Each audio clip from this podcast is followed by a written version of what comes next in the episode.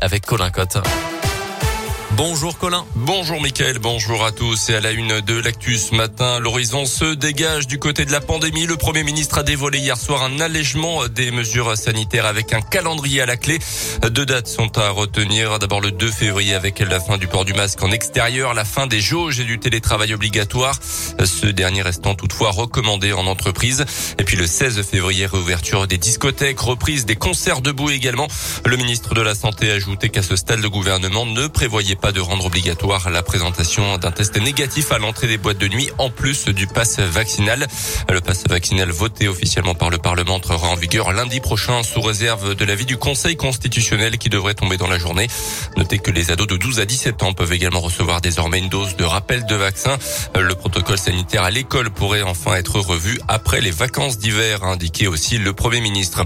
Des annonces qui interviennent alors que plus de 425 000 nouvelles contaminations ont encore été enregistrées en 24 heures en France. C'est d'ailleurs parce que le virus circule encore énormément que toutes les mesures ne sont pas levées de suite.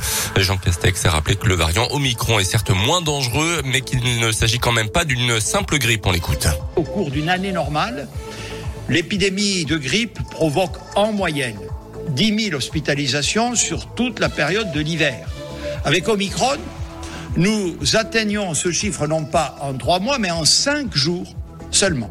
Les caractéristiques de ce variant font qu'on peut facilement attraper le virus en étant vacciné, mais une personne complètement vaccinée a quatre fois et demi moins de risques d'attraper la Covid et surtout 25 fois moins de risques d'être hospitalisé en soins critiques, c'est-à-dire avec euh, des formes graves par rapport à une personne non vaccinée. Mais selon les chiffres officiels, seuls 7% des adultes en France ne sont pas vaccinés.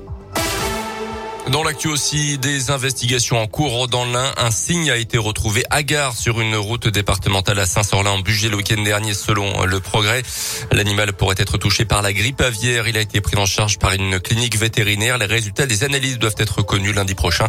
La grippe aviaire s'est vue dans la Dombe, mais surtout dans plusieurs départements du sud-ouest où des millions de volatiles vont être abattus dans les prochains jours par mesure de précaution. Valérie Pécresse dans l'Ain, la semaine prochaine, la candidate Les Républicains à la présidentielle sera sur le plateau d'Hauteville pour un déplacement sur le thème de la santé.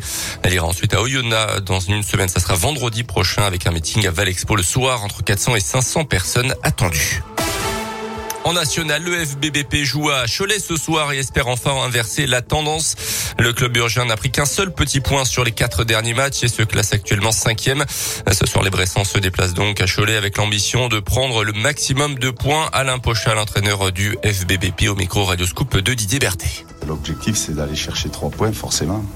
Et puis de surtout euh, rebasculer sur une série. Euh, on sait tous qu'il faut faire des séries dans ce championnat, comme on a su le faire en première partie de saison. Donc là, forcément qu'on a envie de, reconnaître les joies de la victoire, de, des cris dans le vestiaire à la fin du match et et de reprendre un, bonus euh, positif, un bonus confiance qui fait qu'après l'équipe, je pense qu'elle a les moyens voilà, d'enchaîner aussi des matchs comme encore une fois en première partie de saison.